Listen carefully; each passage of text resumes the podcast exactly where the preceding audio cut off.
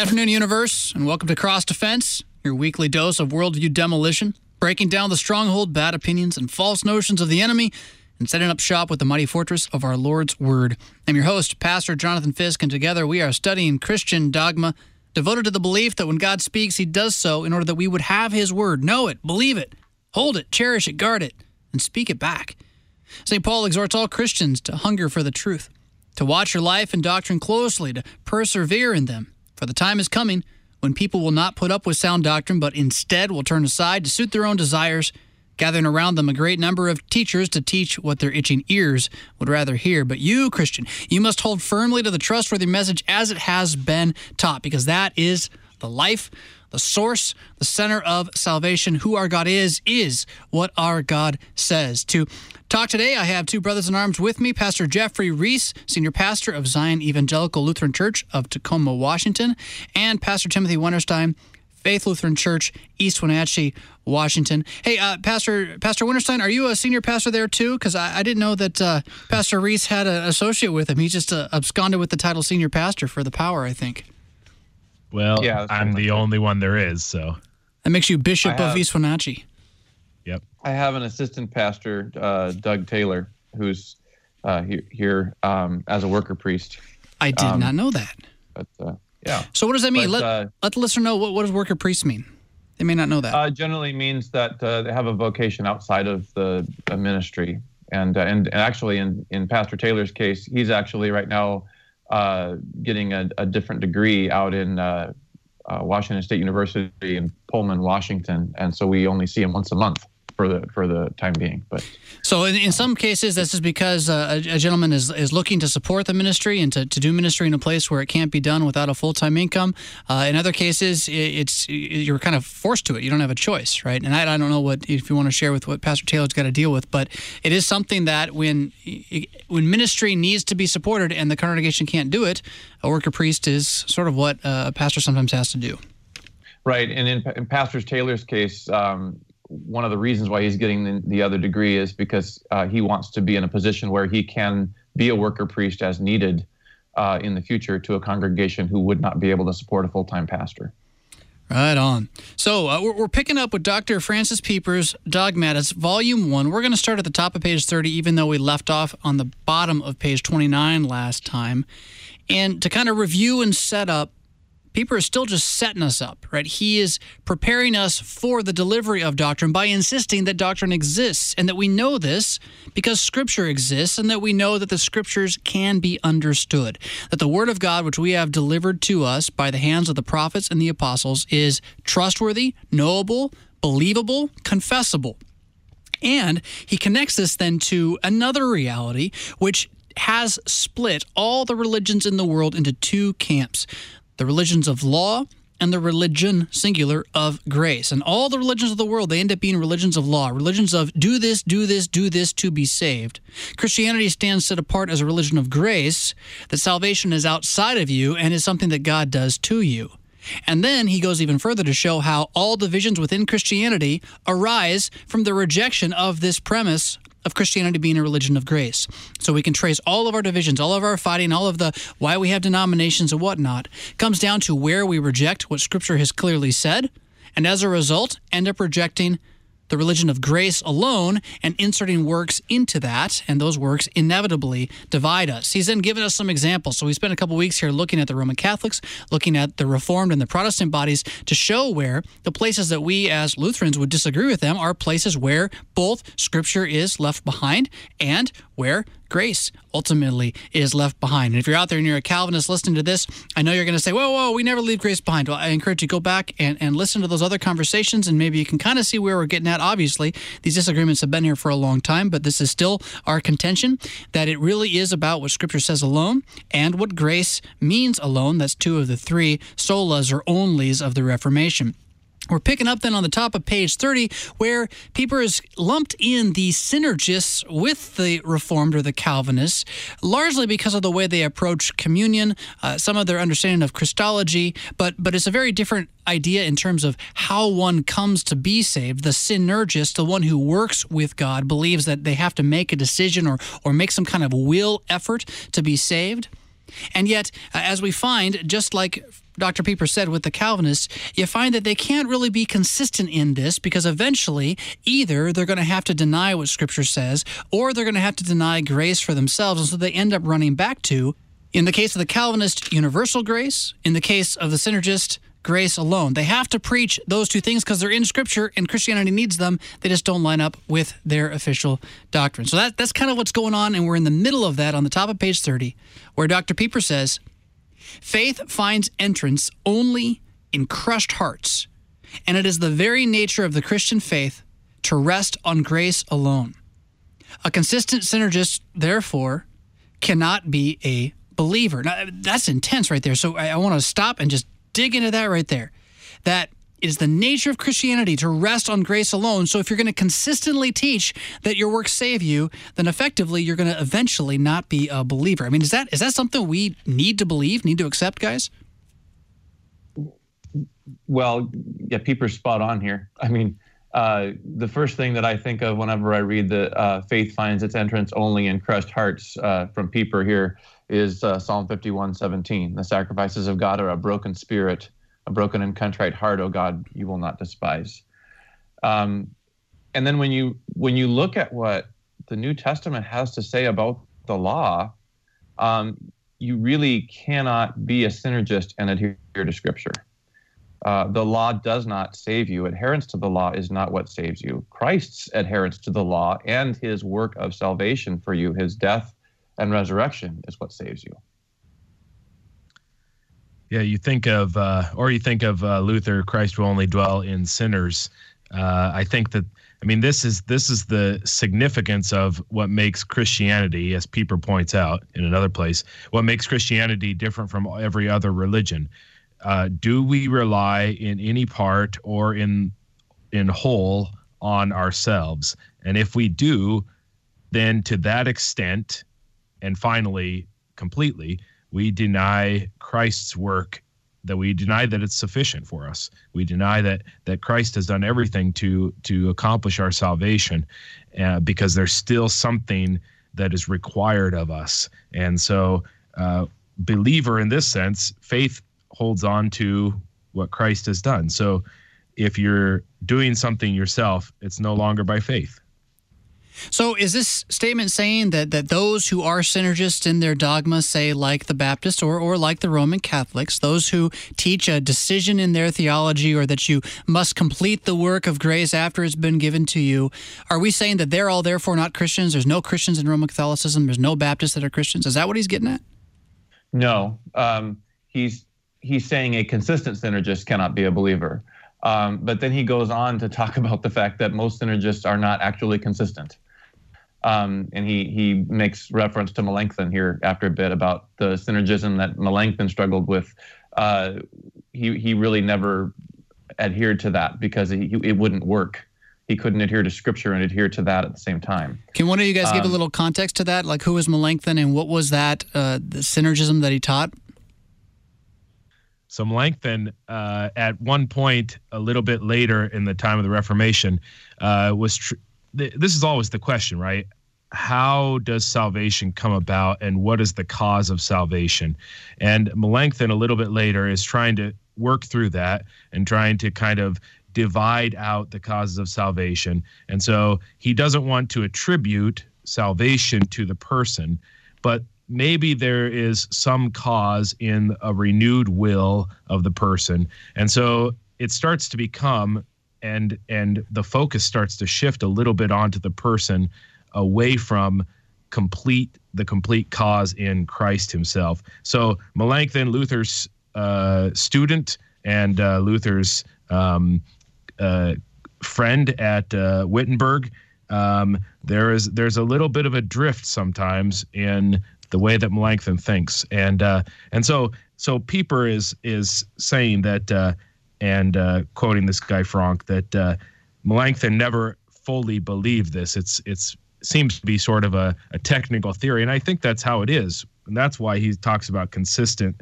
synergists is because uh, eventually, like say on your deathbed, uh, you're either going to you're going to realize okay, wait, I'm dying here. My body is going away. There's nothing I can do at this point. Am I going to trust Christ or not? And if you trust Christ, obviously, Christ does it all. Uh, if you're on your deathbed and you say, nope, there's still something I got to do, um, at that point, you've you've lost the faith. So so I think that that's kind of what he's getting at is that when it comes down to it, either you're going to say Christ is everything, or you're going to say there's something for me, whether it's a part or a whole, and that's that can't save you. Yeah, and to, to go back to the original question, uh, we would certainly not say that you know all Roman Catholics and Baptists and so forth are going to hell. We would say that their theology is an error, and so there's a danger of drifting away from the faith. The, the more error we have in our theology, the greater the danger is of, uh, of our drifting away, um, of our losing faith. And we need to be careful about that. That's why we care so much about doctrine, uh, because we love people. So that's where, and we've referenced now this next sentence. I think this is maybe the most important point he makes in this section. He says, Those synergists who really believe in grace alone do so because in their private prayer life they do not believe their own doctrine. And this is what he calls in another place that felicitous inconsistency, the happy mistake. So on paper, I say this, and when I'm arguing with you about theology, I say this, and I have all of my uh, proof texts and I can line it all up. But then when I actually go and I have a faith alone relationship with God, it's not. Uh, really based upon my works or my will at all. It's based upon the working of the Holy Spirit within me, and I just don't realize that I'm denying it with this other teaching on the side. The danger, as you said well there, Pastor Reese, is that there come a point where that other teaching, that that leaven on the side leavens the whole lump and leaves me believing I really do have to justify myself. And then I'm either in pride or despair, and often, especially in the deathbed scenario, it ends up in despair. It's usually in despair, which the, the only good part about despair is that usually it's really easy to uh, bring them out of that with the gospel. Uh, the scary ones are the pride, are the ones where they they don't they feel like I've lived a good life and everything is fine, and uh, I'm I'm going to go be with Jesus now, and there's no uh, um, there's no acknowledgement of sin. That those are the scary ones. This is all about then, and he references Melanchthon, but the, the evil effects of the synergistic teaching is then what we mean. We're not necessarily condemning individuals, we're condemning lies. We're condemning those things which are not exactly. taught by Scripture, which then have the evil effect right. of hurting individuals, right? So that from this day to the present, synergism has been creating factions and divisions in the Christian church. So we're, we're still on this idea. Where did where do the divisions come from? Why do we have denominations? Well, because we don't believe what Scripture says as a whole. People have run off on rabbit trails chasing man-made desires, and those man-made desires are always going to lead us back to the opinion of the law, the religion of works, and synergism does that by having us argue that oh no, I got to do something in my salvation, which works against the reality of grace alone. Right, and one of the reasons why it creates factions uh, even among itself. I mean, obviously there's a, there's a, uh, a faction created between synergism and monergism, but synergism in general is deeply splintered because you cannot find two synergists who agree on what aspects of the law must be adhered to. You, I think, uh, and it's for for specifics. Um, I think you can see this when, uh, I, I mean, I don't think that there's probably any Christian who's going to say outright I believe that your works help you along the path of salvation. Maybe there are. I, I don't. I mean, most of the time they'll say yes, grace alone. Um, but the problem is when you turn, for example, uh, the works of God into your works. So you might say something like, Jesus has done everything necessary for your salvation. And then you gut it by saying, all you have to do is whatever. Accept him invite him into your heart. Uh, on the other hand you see the sort of thing happen where where god's gifts where he says i'm going to put my name on you. I'm going to join you to my son's death and resurrection and holy baptism. And we turn that around and say this is what you're doing to show how much you believe in jesus. Or uh, here i'm going to give you my son's body and blood which is his life for you. The life that has come down from heaven for the world. I'm going to give that to you freely. And you say, I'm I'm going up there to show that we have a unified what or uh, a remembrance of Jesus, whatever it is. I mean, those you're turning the works of God into your own works, and those become then part of the Christian, your Christian faith as you conceive of it. And and I think that so while at the, at the wild, no one's going to co- come out and say probably. It's hard to say no one, but no one's probably going to say I'm I'm partly saved by works. We do tend to do that sort of because that's our default position. Even if you were to say all you have to do is believe it, like that's the worst possible thing you could tell me. It's like, well, what do you mean? That's the one thing I can't really do. If I could fear, love, and trust in mm. God above all things, I don't think I'd be in this predicament. Right. That's why. I, that's why the third part of explanation of the catechism is at the heart of everything. I believe that I cannot, by my own reason or strength, believe in Jesus Christ, my Lord, or come to Him. That's at the heart of everything that we teach, uh, and and it flows into everything. And what your position on that statement will determine how you view the Christian faith as a whole a reading of uh, the letter to the Hebrews is a real great remedy for synergism uh, because of the way it, it, it walks you through the Levitical law. And it, it certainly shows how and why it's good, but it also shows what it's not good for. It's not good for salvation. There's a footnote on page 30 from Dr. Luther in his works. I'm not sure. It looks like a volume 18. And it speaks very well to everything we've been talking about. Uh, Luther says, As long as a man has any persuasion that he can do even the least thing toward his own salvation, he retains a confidence in himself. He does not humble himself before God, but proposes to himself some place, some time, or some work whereby he may at length attain unto salvation. So the, the humiliation of faith is is destroyed by these little footholds of the idea that I can contribute. And the more that that happens, the less need I have to trust in the bleeding, dying Messiah. Yep. Kind of reminds me of, I was speaking of Hebrews earlier, Hebrews 7, verse 11. If perfection had been attainable through the Levitical priesthood, for under it the people received the law, what further need would there have been for another priest to arise after the order of Melchizedek rather than the one named after the order of Aaron? Hmm. There's another good footnote 48 comes out of our confessions, and I'd like one of you guys to kind of maybe pull this apart a little bit. It just says, as often as we speak of faith, we wish an object to be understood, namely the promised mercy. So, can you talk a little bit about what do you mean faith and its object? Why, why does faith need an object? I think this is one of the most important points uh, for our modern culture because how many times do you hear someone say something like, well, you just got to have faith? Uh, I don't mean George Michael, but uh, you, you just got to have faith that everything's going to turn out okay, and it will. That that leaves faith floating around freely, and if faith floats around freely, it's going to attach itself to something.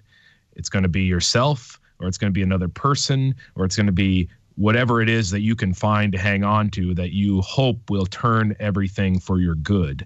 But faith, in the sense of Christian faith, needs a promise from God because promises from God are the only things that do not change and and that cannot be shaken by the circumstances or emotions or whatever you you go through in your life.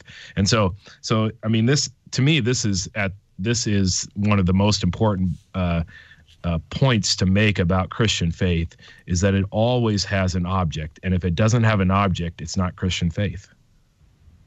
The object is Christ, that is. Yeah, sometimes I think it's helpful to think about faith as I think I get this out of Luther as an empty sack. And the sack really isn't any good by itself. It, it has a purpose, it needs something to put into it. And you can put a lot of different things into your sack, but it, it's made to hold the Word of God and everything else that you put in really doesn't fill the sack, doesn't let the sack actually do what it's supposed to do. In fact, it becomes instead idolatry. And I don't know if the image really continues as, as a good analogy there. But that what we really need to carry around in our faith all the time, the thing that would make us alive, is not the sky, not the sun, not my hope in general, good times or anything like that, but the scriptures, the word of God. And uh, that pointing again, and this is where Pieper goes in this next section again, is that the reason we say scripture, the reason we say words so much is because because that's the thing that continually tells us the opposite of what the world tells us. That's the thing that continually tells us about who Jesus is, what he's done, the grace alone salvation which has been given. The world doesn't naturally turn to grace, the world turns to works. And so the more we put our, our hearts and our minds into what the world would say, the more we find ourselves out chasing these ladders that never end. So this is where Pieper in the section continues his main argument moving forward, pushing us back to Scripture being the only hope we have of attaining unity and avoiding division in the church. He says, At the present time, the dissensions and divisions outside and within the visible church are due to the brazen denial of the divine authority of Scripture on the part of most of the leading theologians. Denying that Holy Scripture is God's own infallible word, these men naturally discard Scripture as the sole source and norm of Christian doctrine, and they, uh, eo ipso, that is, uh, automatically, I think, do away with the principle of unity in the Christian church. So, it, why do we see these divisions in the world? Because those who are leading voices, those who are the best, well known, keep pushing not scripture, but their own ideas. And in fact, many of them, and he's talking about the liberal theologians in his day, they'll even come out and say, oh, yeah, we can't really trust scripture entirely. Today, you might hear it more along the lines of, oh, well, that's just your interpretation. The church's one foundation is Jesus Christ, her Lord if you if you yank the foundation out you everything crumbles. And christ himself is the word. Um, you cannot have unity in the christian church without the word of god. Uh, this this section is really wonderful in how it draws that point out. The the reason why there is discord and and there is strife in the christian church is because so many have drifted from the word. Yeah. and when you drift from the word and you have no unifying uh, that unifying norm then it goes back to the judges. Uh, chapter 17 and chapter 21 both both say the same thing. Everyone did what was right in his own eyes. You also, since it's our inclination naturally, according to the flesh, we always every one of us has to be turned back to the word. There is never a time where we can say, okay, now I possess it. Now I now I have the word and I don't need to hear it anymore. And so so every single one of us constantly has to be turned back so that and so it's in some sense I think it's a continually recreated unity that God does by his word uh, and that where we are constantly turned back to Christ because otherwise uh, we we tend to you know sort of uh, uh the the the entropy um, that that naturally happens, uh, sort of drifting, and uh, uh, that we go away from the word, and and we see this, I think, in little ways. Like you you quote a Bible verse, and then you go back and look at it, and it's not quite exactly how you quoted it. Um, at least that's how I see it in me. And so I constantly have to be turned back to the word so that I don't drift away you know, or you quote it perfectly and then you used it in a way that uh, that uh, denies its actual context because you yeah, forgot well, the original context. Yeah, and I do that, that, too all the time. That happens too. To use the analogy of the sack again, it's it's like we have holes in our sack. And so we keep putting the Word of God into our little bag that we're carrying around, but we, we leak. I think it was Dr. Lessing at, at the seminary when we were all there. I would say, you know, the, the reason the, the apostles had to be given the Holy Spirit like three times in the book of Acts is because we leak. and they had to have him put back in. Uh, we, we just don't hold perfection in ourselves. We are justified by this word but this word needs to continue to justify us. Otherwise, we go back to believing ourselves because this old Adam is carried around our neck and he never becomes a believer, right? I mean, he's he's always trying to steal that word from us, like the crow taking the word from the uh, from the path in the parable. Adam is at the old Adam is at best a synergist, and that's that's putting the very best construction on him. you know this this point about unity in the truth. Uh, that I think that's something that's completely disappeared from even discussions of unity among Christians. Uh, we want we want unity, we say, and so let's all get together and pretend that it's already there. When in fact, it has it's not the Word of God that's created the unity, where we all submit and are subjected to the Word of God. Instead, it's our desire to get along, and so we try to force unity, and again, we become uh, synergists in the terms of in terms of Christian unity, where we try to make it happen, uh, and and we don't pray that the Holy Spirit by His Word would do what He says the Word will do. And uh, if we're not all submitted to the same Word, and that's I think to his point about Holy Scripture. If we're not all submitted to this, this as the Word of God, then we all have our own words, and there will never be unity. That's a great place to pick it up on the other side of this break. You're listening to Cross Defense on Worldwide KFUO. Pastor Jonathan Fisk talking with Pastor Jeffrey Reese and Pastor Timothy Winterstein about truth, unity, the Word of God, grace alone, and the one hope we have in our Lord Jesus. We'll be back in just a moment. Cause I gotta have faith.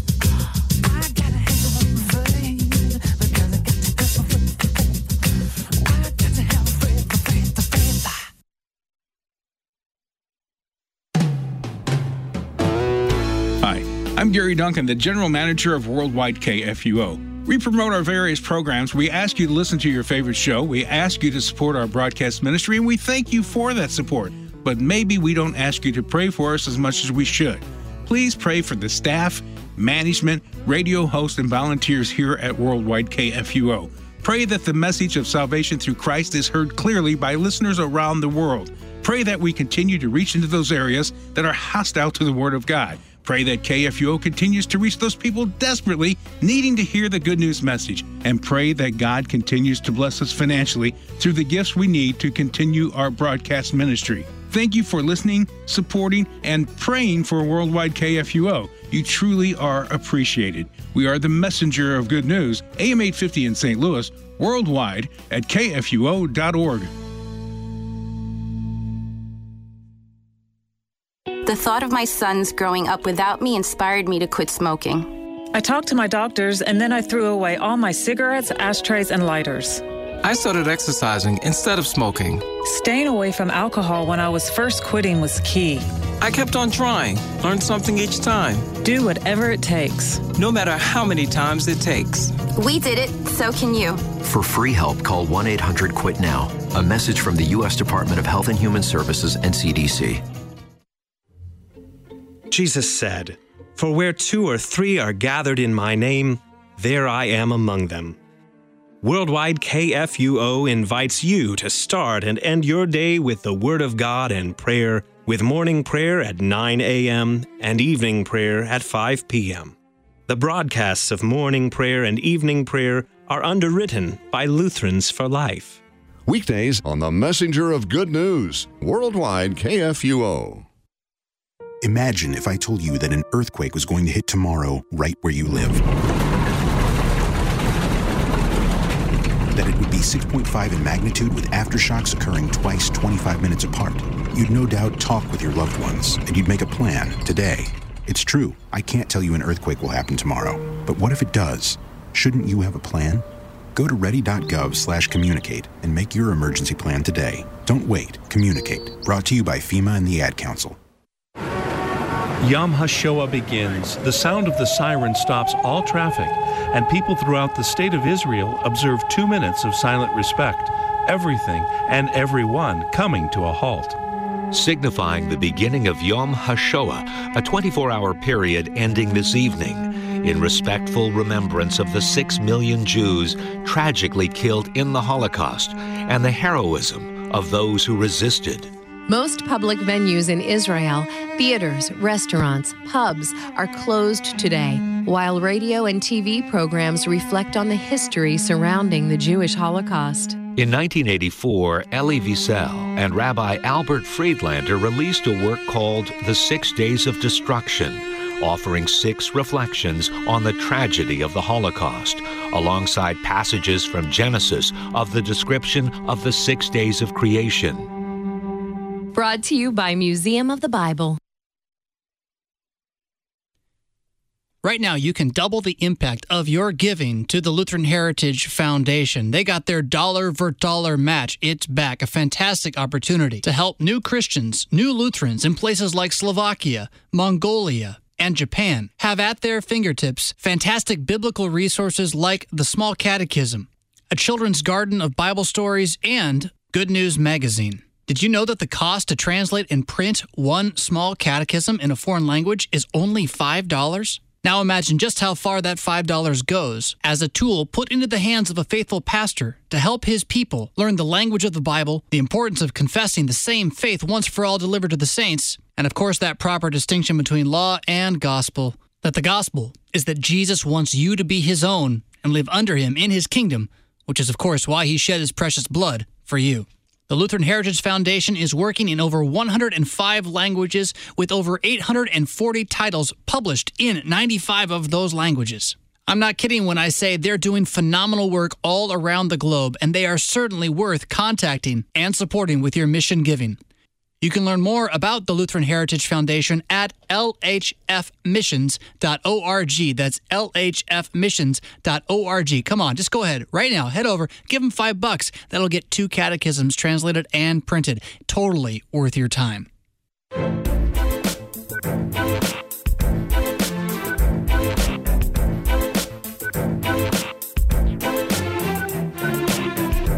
Welcome back to Cross Defense, your weekly dose of worldview demolition and rebuilding with the mighty fortress of our Lord's Word. Pastor Jonathan Fisk here talking about dogma, which means truth, with Pastor Jeffrey Reese and Pastor Timothy Winterstein, both Missouri Synod faithful preachers, trying to do our best to shout into the storm of this dark and dying age with that singular light of the gospel of Jesus Christ, which is the heart and point and center of what the church is about, what the scripture says, and as we're talking about on page 30 of Francis Pieper's Christian Dogmatics, it is the hope we have, the one hope we have for even unity in the church in this life. And Pastor Winterstein left off, we were talking about this one line here the unity of the church is a unity in the truth.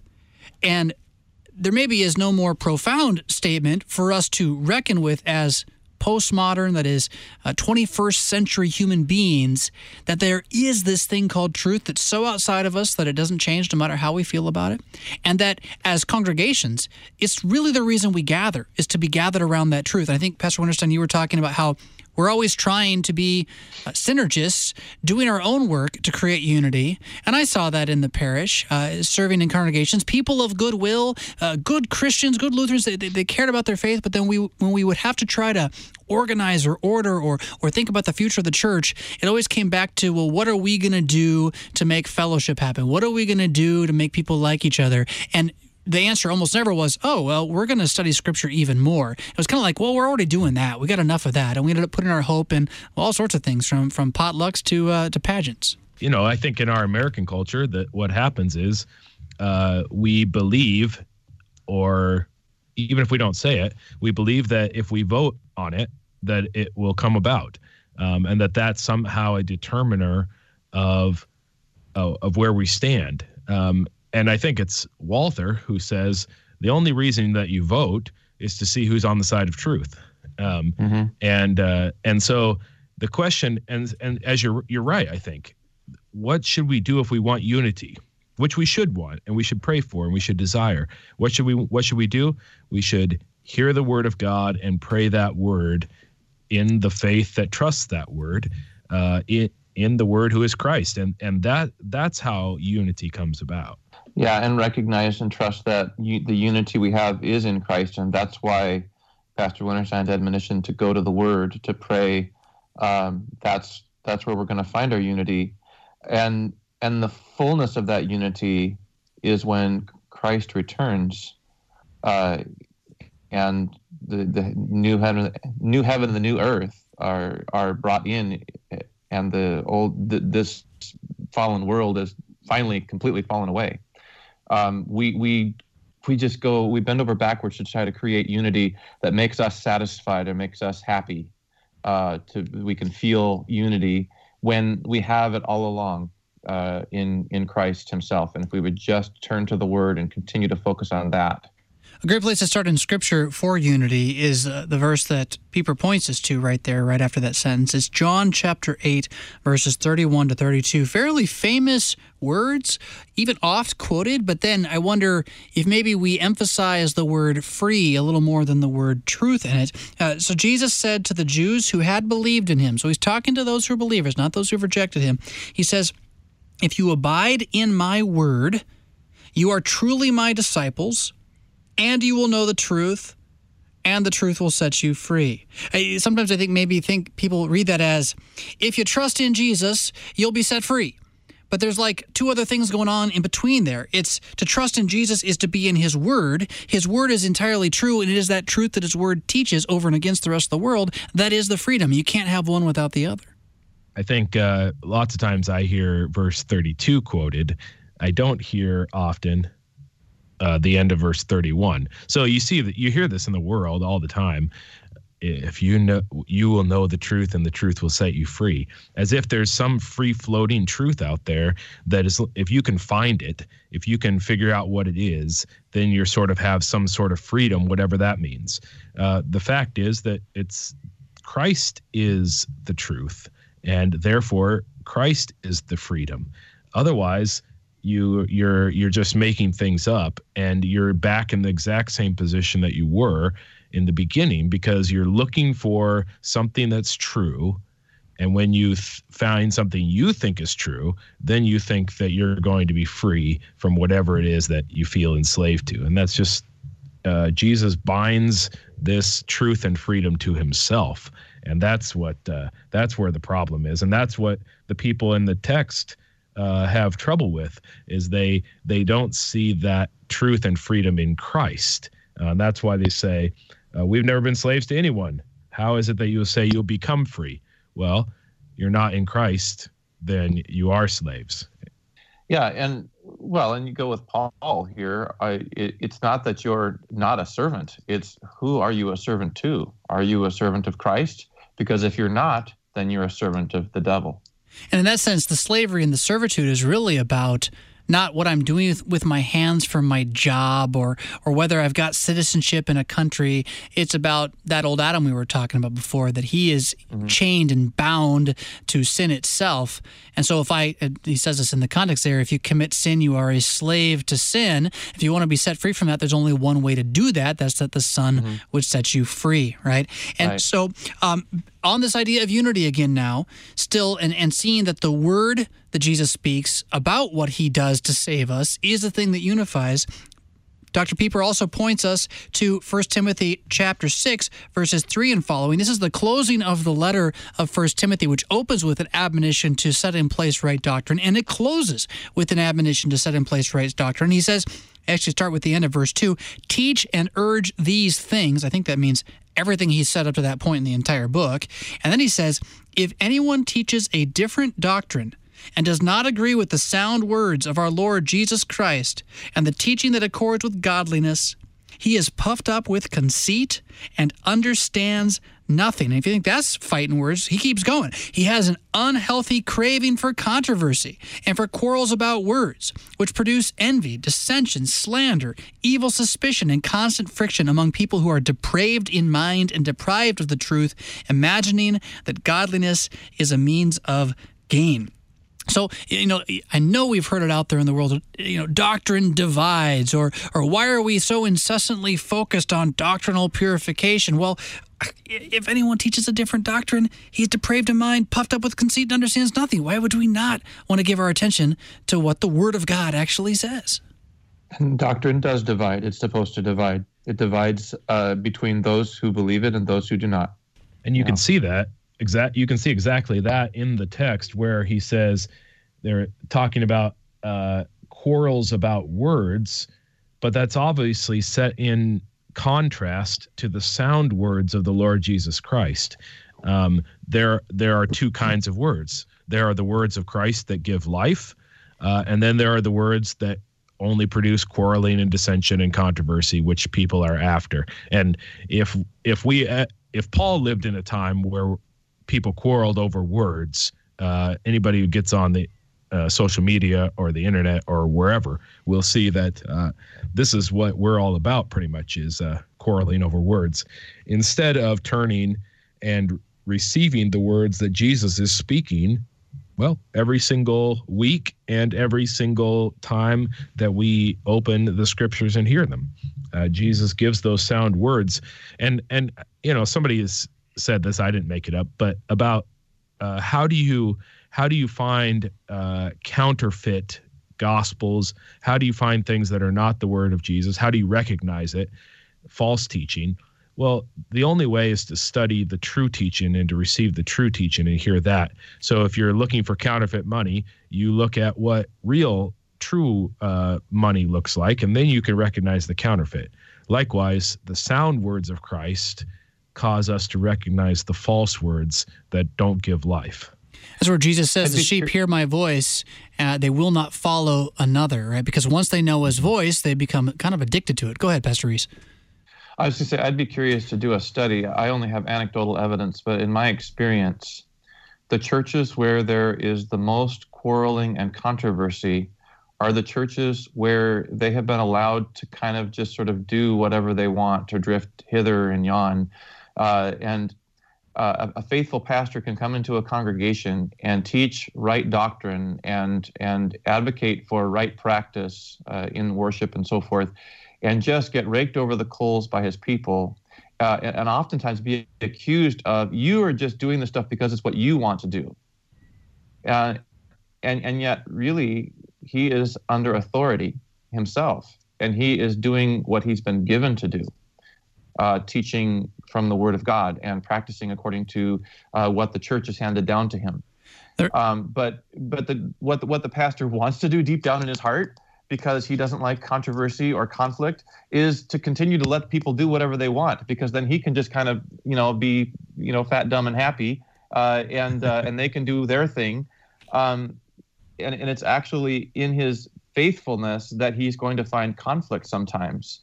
Um, but but over time, as these churches are allowed to just sort of do whatever they want or, or drift here and there, you're going to find all kinds of controversy because no one is going to agree on what is correct. And why is that? Because they've drifted away from the norm of Scripture, which is guiding them. Is supposed to be guiding them through this whole, through this whole thing. This goes for congregations. This goes for individual lives. This goes for denominations. Right? It's, it's all the way across the board. And there is really nothing more offensive than pointing out that there's a golden cow on the altar and saying that that's a golden cow on the altar and we're worshiping it and that's wrong. There's almost nothing more offensive than that because what that does is it forces you to repent and no one likes repenting. No one likes having to say, you know what, we've been self-justifying ourselves with this particular little idol for many, many years now. That's just not something we're even humanly capable of doing. So eh, the hope is that the grace of our Lord uh, perseveres or overcomes all of that, uh, that both pastor and people gathered around the word are, are, are humiliated enough together that they break and find the salvation which is so clearly proclaimed in the word and that they are then uh, built up in that by finding this source of unity, continuing to go say, hey, well, who's going to say what's right? Who's going to know what truth is? Let's go back to Scripture. Let's go back to Scripture. Let's go back to Scripture. And I'm very thankful that the Missouri Synod, eh, eh, as a history, has a history of doing just that, even though, like, we all have these sacks with the holes in them, right? We're all kind of constantly leaking. We all have to be brought back to the fountain again and again. And if it's the you know if it's the true word of Christ, um, what do you need to quarrel about? Um, for so as a as a pastor, there's nothing I want more than to say, don't take my word for it. Go check the scriptures. Go read what Jesus says. I, I if if I'm and if I am uh, making this up, then show me from the scriptures because that's what I want to be under uh, by the Holy Spirit as well. And so so if it's but if it's truly the word of Christ, there doesn't need to be any quarreling and there doesn't need to be any fear that it's going to be opposed uh, or that wh- when it's opposed that it's going to be overcome. If it's the word of Christ, it's going to stand regardless of who is standing with it. And so if I say the word of Christ, there doesn't need to be any quarreling about that because he is always the truth. The next sentence there is- is a bit confusing, I think, because what he's referencing is a bunch of contemporaries to himself, a bunch of movements in the church, which were all teaching the same thing. But I think it's worth reading because I think it's still here today. It just goes under different names. But he says, against what we've just been saying, that unity is in Scripture, he says, but our modern theologians, here that is contemporaries, the people out there right now making the biggest noise in the name of God, he then he names them specifically, the so-called positive theologians, no less than the liberals, refuse to accept Scripture as the principle of knowledge, the source and norm of doctrine, the formal principle. A bunch of things there, right? That Scripture is the source of knowledge, the norm of doctrine, a formal principle, substituting for it the, and now here's some more of the, the stuff that the language they were using back then, the quote, experience, or the quote, Erlebnis, or the theologian, uh, excuse me, the theologizing individual, or the faith consciousness, or the Christian consciousness, or the regenerate I. Concerning this theological method, there is great unanimity, but it cannot produce unity in the Christian church. So he says there's all these different words out there that are basically saying the same thing, which is you make up whatever you want to believe and trust in your experience. But the fact is, as unified as you might be in that mystical reality, the mysticism of trusting my experience rather than the word, it will produce nothing but division. And effectively, that's what we've been talking about. You, like he says right there, it cannot produce unity in the Christian church. Why? Because everyone is doing what is right in his own eyes. And eventually, uh, we're going to clash it's sort of an absurd irony of I mean, going back to the early 1900s when when Pieper's doing this, uh, to today, this this irony that that my experience is so certain and firm, and the word of Christ, which has been handed down to us by prophets and apostles, is all sort of it's well who knows? Everybody interprets it. It's all different. Who knows what's what the truth is? And and we've sort of reversed and made things exactly the opposite of what they should be, where where we quarrel about the sound words of the Lord and we agree on the words of people or my own words or my own experience. And so even though we maybe don't talk about the theologians today don't describe themselves these ways, it's pretty much the same thing. We use words today like, you know, people will find their unity by discovering their purposes, or uh, people will find their unity in dreaming big dreams and taking risks, or even something like, you know, we're going to find our unity by having small group fellowships where people get together in their houses and get to really know each other. It's not that any of those things are necessarily bad, right? We're going to find unity in in the music which lifts up our spirits. It's not like music that lifts up your spirit is is bad unless you decide to make it your idol, unless you turn it into the golden cow, which is going to make unity and perfection in your church. And then it's really bad. Then it's taken the place of the one thing that we need. And am I beating a, a dead horse here? You know, the, the Word of God alone can be our source. I mean, think about it. Is, is there any time or any thing that ever sort of makes you happy that's maybe not good? I mean, we I think we all know that that there are things that that we sometimes uh, uh, derive sinful enjoyment from that are not good, and so that's why the thing that determines what is good has to come from outside of us, as you're saying, because if it comes from inside of us. Uh, we are often led astray. The heart is deceitful above all things and desperately wicked. Uh, so um, to to put any kind of trust or any kind of uh, uh, certainty there is to put it in exactly the wrong place. I'm just, I can't help but see this all drifting us uh, into the next paragraph. The one thing that uh, Pieper says there is great unanimity among these folks is that they've all agreed to discard the Holy Scriptures. Right, and and that's where so he's got this quote here from is it Nitzsch-Stephan uh, that I, I think mm-hmm. is really worth looking at, and he he's describing what he sees in the Protestant world. He says there are uncounted divergencies these divergencies being due to the differences in the religious individualities of the dogmaticians or in the degree of their scientific consistency.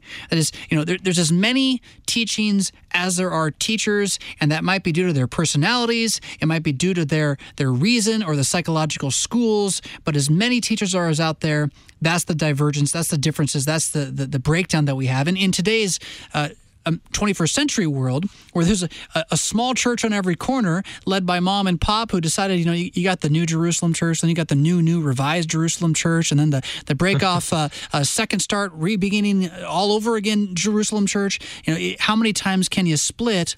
Because each individual thinks that they're the one kind of appointed to save the church with their ideas. But at one point, he says, the moderns meet again. As with great unanimity, they have discarded the Holy Scriptures as the only source and standard of the Christian doctrine, so with great unanimity, they repudiate the Scripture doctrine of the vicarious satisfaction. And so, necessarily, all also the scripture doctrine of justification by faith without deeds of the law. And, and, this is a point we haven't talked about today really much, but it really is at the heart of this as well. It's not like the moment you question whether Jonah was a real person, you toss the vicarious satisfaction, the blood atonement, death of Jesus on behalf of your sins out the window, but you take the first step down that path. And so those traditions which reject scripture alone eventually can't help but deny the vicarious satisfaction of Christ. And once you get that gone, well, now that Christ isn't the singular payment for the wrath of God, the, the payment for your sin, well, then grace alone's got to go too. Yeah. And uh, I, I've had uh, I'm trying to remember. It was a parishioner from years ago who uh, was trying to argue for the idea that you you can there's different there's different roads, but they all lead to the same place. And I said, yeah, but some are more likely to get you lost than others. Huh. The uh, I have a friend who uh, described that sort of process as uh, like j- playing Jenga, where uh, you you can maybe uh, try and pull out a couple blocks, and it may not fall over immediately, but you're going to keep pulling blocks out, and eventually the whole thing is coming down. Uh, regardless of which blocks you take out. Now, obviously, some blocks in the Christian faith um, are uh, more significant. The foundation, the cornerstone, is Christ and His apostles and prophets. Um, you you you lose that, uh, there isn't the building cannot stand. Uh, but some people think, oh, if I only if if we if we don't have this or if we deny this, then we'll still be okay. But eventually, as we see, I mean, it's part of our experience in this world. We see it; it comes down eventually. Yeah, it's well, that's that's right along the lines of uh, the uh, church fathers talking about the corpus doctrinae, the um, the body of doctrine. Um, you know, there are there are different body parts that are of greater significance uh, within the body of doctrine, but you have to ask yourself, you know, would you willingly allow someone to cut your pinky toe off? You you could live without it. Why not let them cut it off? It's it's important, and and finally, the the body of doctrine is really it's Christ. It is it is his entirety. You know, you can't di- you can't distinguish or among the words of Jesus as if some words of Jesus are more important than others. The so the person who believes Jesus believes all his words, even if they don't according to the flesh like them. And so so this is why the the body of doctrine is such a, a significant thing. Um, and uh, you know, I, I think it could probably the analogy again probably breaks down somewhere. But the point is, do you believe Jesus? And if you believe Jesus, you believe his words. Because like with God's words, you can't separate the word from the one who speaks it. Our words, maybe you could try and do that, but God's words are uh, they you can't dis- separate God from His word or God from His actions. And uh, in fact, His actions are His words. Uh, just like you know, my one of my favorite passages uh, in Exodus um, 32, where uh, where God appears to Moses and He declares His name, but while He's declaring His name, He says what He does. And I think that that that shows us you can't separate out God from his actions, from his words. What God says, he does, and what he does, he says, and that's who he is. And so this is why you can't take parts of the body of doctrine away. My guest, Pastor Timothy Winterstein of Faith Lutheran Church in East Wenatchee, Washington, and Pastor Jeffrey Reese, Senior Pastor of Zion Evangelical Lutheran Church of Tacoma, Washington, talking about Dr. Pieper, Scripture, Truth, Grace alone. Thank you, gentlemen, for being with us today. Thanks, for having me. You're listening to Cross Defense on Worldwide KFUO, the messenger of good news, and we certainly hope that you've heard that good news in the last hour. Cross Defense is listener supported. We rely on your giving to KFUO to keep Cross Defense on the air and coming to you via the internet. If you haven't yet become an annual contributor to KFUO Radio, do consider doing so and letting them know that your reason for contributing is your hunger for more cross defense. You know, we were talking about a moment ago this idea that all paths lead to God, all the roads everyone's taken, somehow they're going to get there. And Jesus, in his word, had a different idea. He said there's only two paths, and one is really wide. In fact, he could probably fit all the other paths in the world on this wide path. If, is, everyone's on it, he says, but it's going straight to destruction. And then there's this narrow path. And few find it, he says, but it's not going to destruction, it's going to salvation. That, that narrow path, it's the wounds in his hands and his feet, the wound in his side, it is his cross. It is his very body. And when we chop apart the words that he's given us, when we clip them off and throw them away, all we're doing is hacking away at that body on the cross. When what we need more is to have that body come to us, be put into us, be given to us as our one singular eternal hope, that satisfying grace before the Father on Judgment Day. Trust in that, my friends, and hold tight to it until we come back next week for Cross Defense. Until then, I'm Pastor Jonathan Fisk. Rock on.